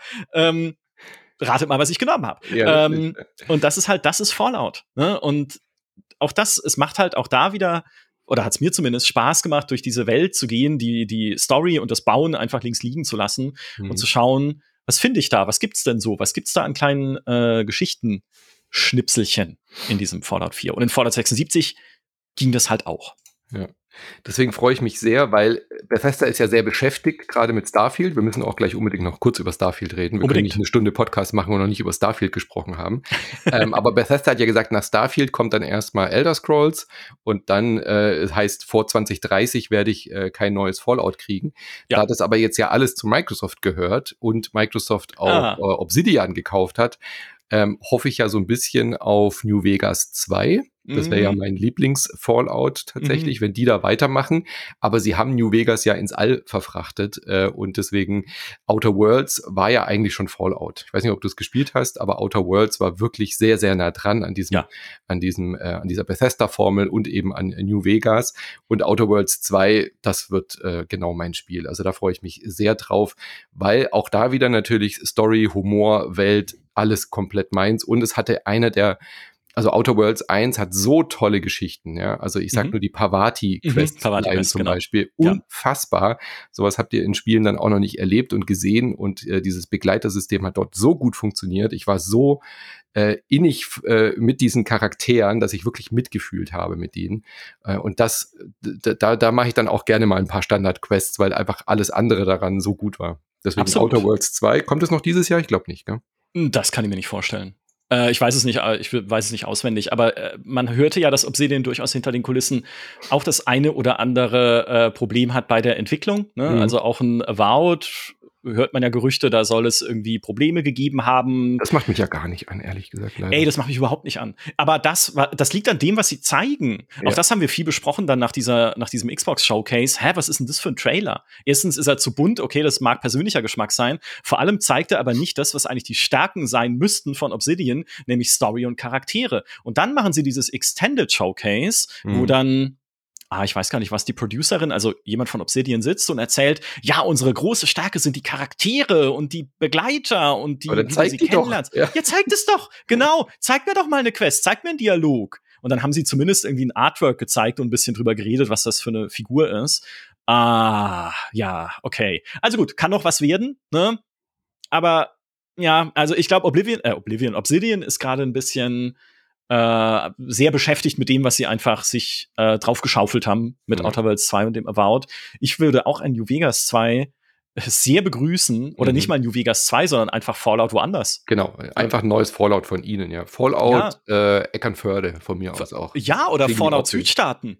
Also alleine, ne, dieses ganze Cajun, New Orleans, äh, Sümpfe, ähm, dieses Setting äh, auch darüber haben wir gepodcastet schon während des Summer Game Fest. Dieses Southern Gothic Setting so ein bisschen, mhm. also Südstaaten-Horror. Das ist so unterschätzt. Hunt Showdown spielt ja da. Ne? Ja. Äh, und gerade dieser, dieser Baustil, ne, dieses Cajun, karibische, bisschen gemischt halt mit den USA, diese, diese französische Erbe, was da noch mit drin steckt, mhm. aus der Kolonialzeit, plus halt dann noch irgendwie die Mythen der Sümpfe. Ne? Was, was lebt im Sumpf? Das große Mysterium. Was kommt aus dem Sumpf? Ähm, es gibt ja Spiele, die das halt erzählerisch aufgreifen. Norco wäre eins, ist jetzt ein reines Storytelling-Game, hat nichts mit Open World zu tun. Äh, hat mir aber viel Spaß gemacht. Einfach. Kam direkt nach dem Fable-Trailer nicht auch bei der Xbox Showcase 1 mit so einem Südstaaten, wo so ein, so ein ja, äh, ja, ja. Tod, so Gevatter Tod mit Banjo ja. sitzt? Das war ja, ja. Das, äh, Daniel Veit hat sich das ja sehr gewünscht, dieses mhm. äh, Southern Gothic Setting, und hat mir dann bei diesem Xbox Showcase gleich gesagt, oh, das haben sie aber schnell umgesetzt. ja, Einen Tag vorher sagt er, ich will das haben, da ist es schon.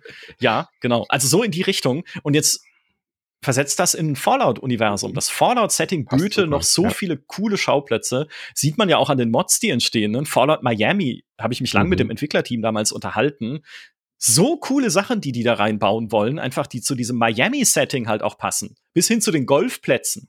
Wenn es da keine Präsidentenvilla gibt, in der ich Geheimdokumente finde, haben sie was falsch gemacht ja, in ja. Fallout. Aber es ist ja wund also Fallout Miami, Fallout London, Fallout noch oh, andere ja. äh, Fanprojekte. Äh, ja, vielleicht hat ja Obsidian irgendwann mal Bock. Ich verstehe vollkommen übrigens, dass sie keinen Bock haben, oder wenn sie keinen Bock hätten, einen Fallout zu machen, weil sie halt sagen, wir wollen unsere eigenen Welten bauen. Ne, sie haben ja, ja und Outer Worlds 2 ist ja so falloutig, das passt dann schon. Ja. Erstens das, genau. Und auch Avowed spielt ja in der Pillars of Eternity Welt, mhm. die ihre Welt ist. Also ja. sie legen die Grundsteine oder sie haben den, also eine Welt selber zu bauen ist halt so viel besser oder macht so viel mehr Spaß, als eine Welt zu nehmen von jemand anders und nur ja. in Anführungszeichen zu befüllen. Ich glaube auch wirklich nicht, dass sie nochmal einen Fallout machen. Das, äh, dazu haben sie jetzt eben selber zu viel etabliert, auch definitiv, ja. ja. ja. Genau, Fable haben wir kurz angesprochen, da weiß man aber einfach noch zu wenig, was das für eine Art von Spiel wird, aber äh, wird ja wahrscheinlich auch ein bisschen open-worldig werden, aber keine Ahnung, da konnte man anhand des kleinen CGI-Trailers ja noch irgendwie noch gar nichts rauslesen, außer dass es irgendwie große und kleine Menschen gibt. Äh, Honey, I shrumped, äh, I, äh, I shrinked uh, the Fable Characters, ja. Mal ja, gucken. können Sie die Grounded Engine direkt wieder verwerten. Genau. Ähm, ich fand's aber ganz cool, weil das ist halt diese Märchensatire, die sie da genau. machen wollen. Ne? Das ist ja der Riese ja. in den Wolken, die, die magische britische, diesen britischen Humor und so, das kommt genau. schon ganz gut rüber, ja. Also wenn sie, genau, wenn sie das gut rüberbringen und wenn das ein, also später ein kohärentes Spiel ergibt, mhm. äh, also wenn das coole Geschichten sind einfach. Ist ja auch ein bisschen die Faszination von The Witcher. Ähm, auch da sind es ja oft Märchen, die halt so auf links gekrempelt werden, auch in mhm. den Büchern. Wenn irgendwie, okay, die Schöne und das Biest, aber ne, anders als wir es kennen von Disney-Filmen. Das ist schon geil. Also, oder auch die, die Prinzessin, die, die Königstochter, ähm, die bedroht ist, aber halt nicht von einem Monster, sondern sie ist das Monster. Ne? Und was machst du jetzt, Witcher? Also, ähm, sowas darf es gerne mehr geben finde ich. Ja, absolut. Gerade auch dieses Regionalbezug. Also es sind ja, ja. ganz viele ähm, polnische Folklore dann auch wirklich eingearbeitet mit ja. irgendwelchen Monstern, die halt dort auch in Kinder- und, und Märchenbüchern vorkommen. Ähm, ich würde mir auch ein Open-World-Spiel in Grimms Märchenwelt tatsächlich sehr gut vorstellen können. Es gibt doch diese Serie Grimm, ja, Mann. die irgendwie sowas äh, verarbeitet und das würde ja auch super zu einem deutschen Studio passen. Ja, oh Gott, das so, muss so ich kurz, das muss ich mit Grimm, Grimms Märchen, ja. Überragend. Das muss ich kurz erzählen. Ich saß hier äh, neu zusammen mit Leuten, Leuten, die wir zu Besuch hatten, und ich habe so gesagt, hey, wisst ihr, was ein geiles Setting wäre, wenn man einfach alte Märchen nimmt und so in die Jetztzeit versetzt, mhm. als so eine Mystery-Serie wie Akte X. Ja, genau. Und dann meinten die so, ach, du meinst Grimm? Und ich so, ach, nein, das gibt's schon. Also ich hab dich nie gesehen. Mann, ey, all meine Ideen nimmt man mir weg. Furchtbar, ja. Aber das als Spiel würde ich, würde ich äh, mit Kusshand nehmen. Ja. Wir müssen jetzt über Starfield reden. Äh, oh ich bin sehr zwiegespalten, was Starfield angeht. Also diese, diese Ansage, oh, wir machen jetzt sowas wie No Man's Sky, aber mit Bethesda, da habe ich erstmal Angst vor den ganzen Bugs und vor diesen ganzen Schwierigkeiten, die dieses ja. Spiel haben wird. Aber nach der letzten Präsentation bin ich tatsächlich ein bisschen beruhigter, weil ich das Gefühl habe, ich kann die ganzen Sachen, die mich stören werden, auch einfach links liegen lassen. Ja? Also ich brauche keine, in einer Open World brauche ich keine random generated Planeten, wo ich einfach weiß, das ist einfach jetzt ein Zufallsgenerator, der mir irgendwas hinspuckt, das interessiert mich einfach nicht. Also ich verstehe, warum die Leute in Norman Sky Faszination empfinden. Ich kann es nicht. Äh, ich möchte handgecraftete Sachen, ich möchte mhm. gutes Storytelling, ich möchte, dass dort irgendwas passiert, was in Zusammenhang steht. Und nach der letzten Präsentation habe ich jetzt eben auch gesehen, dass Starfield trotz dieser Fülle an Planeten und dieses Universums trotzdem Wert darauf legt, dir solche Dinge zu präsentieren. Also es wird ja so eine Mischform, dass du zwar auf einem random generated Planeten landest, aber dann wird halt geguckt, was ist das für ein Biom, wie sieht es aus? Ah, okay, wir haben doch hier ein Asset mit einer Basis, die XY ist, die würde da gut hinpassen und diese handgecraftete Basis mit diesen Piraten oder was auch immer, mit dieser Questline, die platzieren wir jetzt dort. Und äh, mhm. da war ich dann wieder ein bisschen beruhigt, dass es sich nach einem äh, Fallout-artigen Spiel anfühlen könnte und ich eben auch solche Stories oder solche Quests dann dort erlebe. Gerade dieser dieser Ultra-Fan mit diesen Perks, den man ja, mitnehmen kann, der einen die ganze Zeit zulabert, bis man ihn erschießt, äh, das hat dann schon auch wieder sehr, sehr an Fallout erinnert. Und äh, das hat mich beruhigt, deswegen gehe ich jetzt ein bisschen zuversichtlicher in, in, in die Starfield-Ära.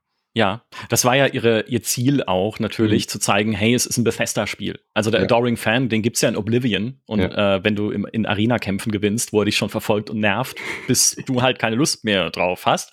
Ähm, und äh, das war ja das, was sie den Leuten jetzt versichern wollen. Äh, auch da, ich habe mir schon den Mund fusselig geredet in mehreren äh, Podcasts und Talks über Starfield bei der GameStar. Ähm, was ich im letzten gesagt habe, ist aber tatsächlich ein, ein perfider Plan von mir ich mag eigentlich solche Weltraumerkundungsspiele. Ich mag No Man's Sky nicht tatsächlich, mhm. weil No Man's Sky ist mir zu sehr Crafting. Mhm. Ne, also No Man's Sky ist mir zu sehr, okay, ich fliege auf dem Planeten da drüben, da kann ich Sauerstoff sammeln oder was auch immer, Nitro, Nitro das Stick, irgendwas, ja, abbauen, sammeln, ja. damit ich damit meine Anti-Gift-Rüstung, ähm, mhm. meinen Anti-Gift-Anzug aufladen kann, damit ich da drüben auf die Giftwelt kann und dann kann ich wieder Steine abbauen. Huhu, okay, nee, interessiert mich nicht. ähm, was ich aber eigentlich liebe und was ich mir schon lange wünsche, ist halt so ein Spiel, das sich anfühlt wie Star Trek. Ne, mhm. Hier ist der Weltraum, nicht unendliche, aber doch recht weite Weiten. Flieg mal raus und guck, was du findest. Ne, mal schauen und dann halt auch wirklich Dinge zu finden und coole Dinge zu finden. Hatte ja ursprünglich gehofft, dass Mass Effect Andromeda ein bisschen in die Richtung mhm. geht, weil da ist man ja auch in einem neuen, unbekannten Teil des Alls. Bisschen fühlt sich's auch so an, aber halt nicht mit der Freiheit, ähm, überall hinzugehen und alles zu machen. So, und bei Starfield habe ich jetzt gesagt, mein Plan ist folgendes. Eigentlich will ich mich hinsetzen, sobald ich mein Raumschiff habe und sagen, ich fliege jetzt einfach ein paar Stunden lang zu den langweiligst möglichen Planeten. Und Sie haben ja schon gesagt, es wird langweilige Planeten geben. Ne? Wir wollen mhm. ja in Anführungszeichen äh, realistisch oder halt glaubwürdig sein. Das heißt, viele der Welten, auf denen man landen kann, sind einfach Felskugeln. Und ich meinte dann, okay, ich flieg mal wirklich, also ne, nächstes System, ich fliege von Felskugel zu Felskugel ein paar Stunden lang und dann will ich mal sehen, was dieser weltenbefüllende Algorithmus macht. Also sagt irgendwann das Spiel, oh mein Gott, er kann doch nicht von einer langweiligen Welt zur nächsten fliegen. Wenn er das macht, hört er irgendwann auf und kauft keine DLCs. Wir müssen ihm jetzt irgendwelche Dinge geben. Mhm. Und es gibt ja Zufallsbegegnungen. Es gibt Dinge, die in dieser Welt passieren können, angeblich mehr denn je. Ähm, plus halt die handgebauten Sachen, die dann auf den Planeten platziert werden, wie du es gerade beschrieben hast. Und da will ich mal, also da, ich will mal, ich will fühlen einfach, auch da wieder wie, wie viel Spaß es macht, einfach mich durch diese Welt zu bewegen oder ob es sich halt irgendwann auch wieder äh, einpendelt auf, äh, okay, das ist am anderen Ende der Galaxis. Wo kann ich denn hin schnell reisen? Ja. Ähm, also das, das reizt mich. Ja. Also was mich jetzt an Starfield reizt, ist tatsächlich alles das, was nicht Open World ist. Habe ich, halt, ich halt einfach gemerkt. Also ich glaube, ich werde mehr denn je bei Starfield alles links liegen lassen, was optional ist. Ich werde diese, diese, diese große Stadt, die ja wirklich riesengroß zu sein scheint, mit diesen Fraktionen ähm, erkunden und werde die Main Questline irgendwie durchmachen. Ich habe wenig Lust, irgendwie mein Raumschiff groß auszubauen, aber das sagt man vorher immer. Richtig. Wenn man dann halt irgendwie doch irgendwie neue Module kriegt, dann hat man doch auf einmal Bock, da irgendwie den Transformer nachzubauen oder was auch immer. Auch da haben sie mit sehr viel Selbsthumor, finde ich, gezeigt, äh, was, weil sie halt auch wissen, was Bethesda-Spiele ausmacht, ja, dass die dann wirklich da den Optimus Prime irgendwie hinstellen, hätte ich nicht erwartet in, mhm. in dem Trailer oder dass sie auch Entwickler, Devs und Entwicklerinnen da hinstellen, die sagen, ja, am meisten Bock habe ich irgendwelche äh, Tiere nachzubauen in der Raumschiffbasis. Ja, ja, genau. Da kennen sie ihre Community schon ganz gut. Ja. So, aber ich werde halt die Module dran bauen, die mir irgendwelche Verbesserungen bringen, aber ich werde primär, glaube ich, da auf die Geschichte aus sein, weil das kann Bethesda, wenn sie es, wenn sie es in den guten Bethesda spielen, sind es ja schon auch immer interessante Geschichten und interessante Charaktere und eben interessante äh, Questlines, die mal auch einen Twist drin haben, äh, Quirky-Charaktere. Ich liebe jetzt auch schon dieses äh, Perk-System, dass mhm. man sich da Schwächen und Stärken irgendwie anheften kann. Also ja. das sah schon wirklich vielversprechend aus, aber wenn wir jetzt mal so runterbrechen, das, das könnte auch ein Singleplayer-Story-Game sein. Es hat wenig mit Open World zu tun. Also tatsächlich reizt mich dieses Rumreisen auf diese ganzen Planeten am wenigsten daran. Äh, das, also mich schon, aber halt aus dieser Space-Liebe, aus der ich komme. Aber das ist runtergebrochen vielleicht, wenn wir dann äh, ans Ende des Podcasts kommen.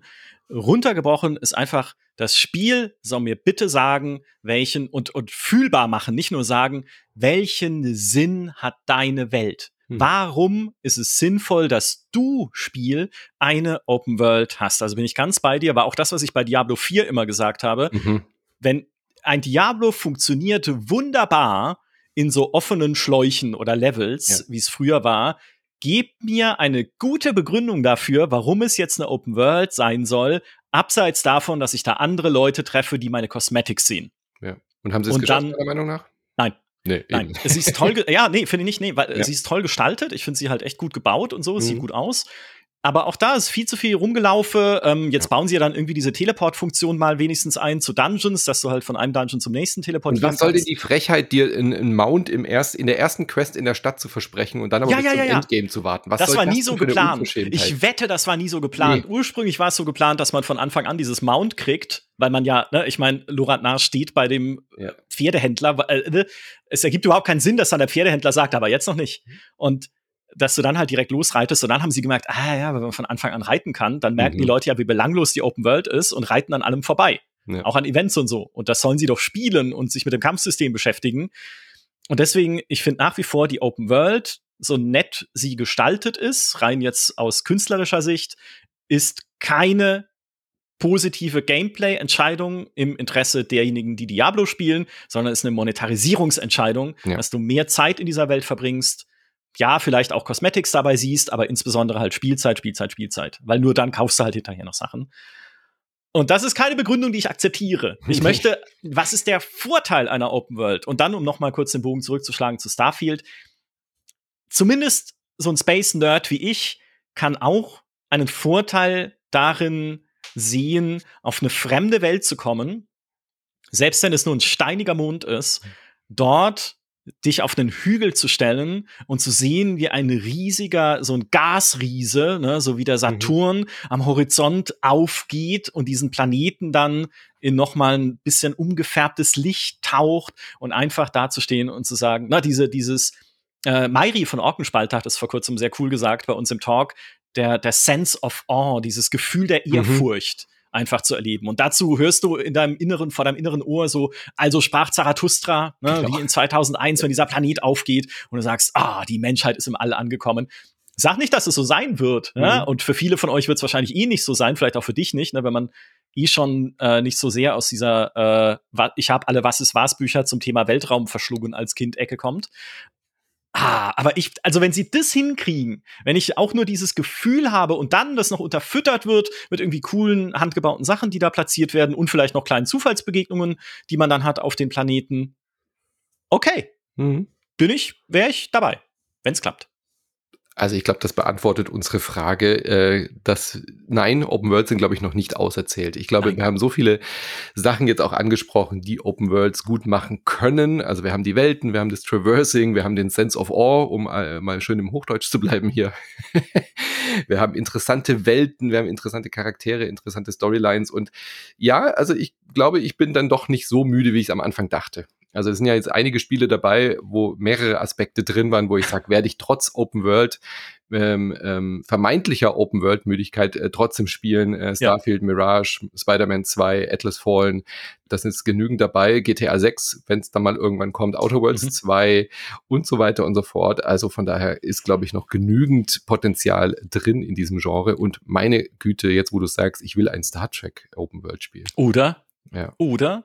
Aber dann schon richtig mit Star Trek, ne? Also ja, nicht du bist wirklich einfach ein Kadett und arbeitest dich da hoch und so, ja. Du bist dann wirklich ein Ensign auf einem Schiff und so. Das ja. wäre total super. Genau, wie Lower Decks. Ja, wie Star genau. Trek Lower Decks als ja. Spiel. Oder so Strange, oder so Strange New Worlds. Auch das, ne? Du fliegst mhm. halt dann durch dieses All und findest Planeten mit irgendwelchen kniffligen, moralisch-diplomatischen Herausforderungen. Man muss ja, ja nicht immer, in Star Trek sollte ja eigentlich nicht immer nur Schießen sein, sondern. Und wie geil wäre das denn, wenn du nicht der Captain bist, sondern du bist einfach auf dem Schiff? Und ja, noch besser. Das ist ja. eine Open World, aber du kannst halt einfach nicht entscheiden, wo es hingeht, sondern du musst halt einfach nur dann dort die Mission erfüllen, weil du ah, halt auf dem Außentrupp bist. Super. Ja.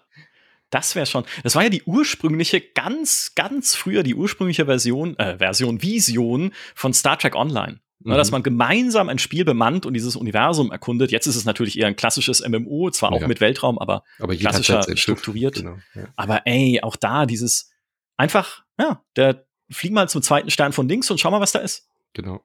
Cool. Sehr gut. Okay, also es gibt äh, noch genügend zu besprechen. Äh, ihr könnt es natürlich verfolgen. Was wir dann schlussendlich zum finalen Starfield und zum Mirage und so sagen, hört ihr natürlich nicht nur hier bei uns bei Insert Moin. Äh, auch dazu wird es natürlich äh, ausführliche Casts geben. äh, bei euch auch. Du hast es ja auch schon ein paar Mal erwähnt. Bei euch gibt auch ganz viele Podcasts. Ihr macht natürlich auch, äh, wie hier beim Le Brunch, ganz viele Diskussionsrunden und jetzt neu mit Video, dass man dein, dein Bart begutachten kann. Ja, ja, er verändert sich nicht viel aber es ist jedes Mal eine, ein Genuss für euch. Genau. Vielleicht, ja. Und ich tauche da ja auch hin und wieder mal auf. Also du hast Dimi gerade angesprochen. Ich habe zum Beispiel ja dieses Crossover-Format mit euch, Games That Made Me. Auch äh, da hatte ich wirklich sehr viel Spaß. Da habe ich mit Dimi gerade über seine große Liebe zu Metal Gear Zero, ja. äh, Metal Gear Solid, Metal Gear Zero, genau, das auch noch. Metal Gear Solid gesprochen und das hat äh, wirklich auch sehr viel Spaß gemacht, ja. Allerdings ein sehr schöner. Ein sehr schöner Podcast. Ein sehr schöner. Dimi, wolltest du sagen. Ein sehr schöner Dimi auch, ja. ja Zwei sehr schöne Leute. Leider in diesem Fall nur ein Podcast ohne Video, aber ihr könnt sie euch vorstellen. Dann sage ich an der Stelle lieben vielen Dank. Lieben vielen Dank. Was ist denn jetzt los hier? Vielen lieben Dank, äh, dass du mal wieder hier vorbeigeschaut hast. Und äh, hoffentlich brauchen wir nicht wieder bis zum nächsten Mal so lange. Äh, du bist immer herzlich eingeladen hier. Ja, vielen Dank. Hat viel Spaß gemacht, wie immer. Und äh, spätestens nachdem ich meine langweilige Planetentour in Starfield hinter mir habe, komme ich wieder vorbei, um zu berichten, wie es war. Sehr schön, das machen wir. Dann bis zum nächsten Mal. Tschüss. Tschüss.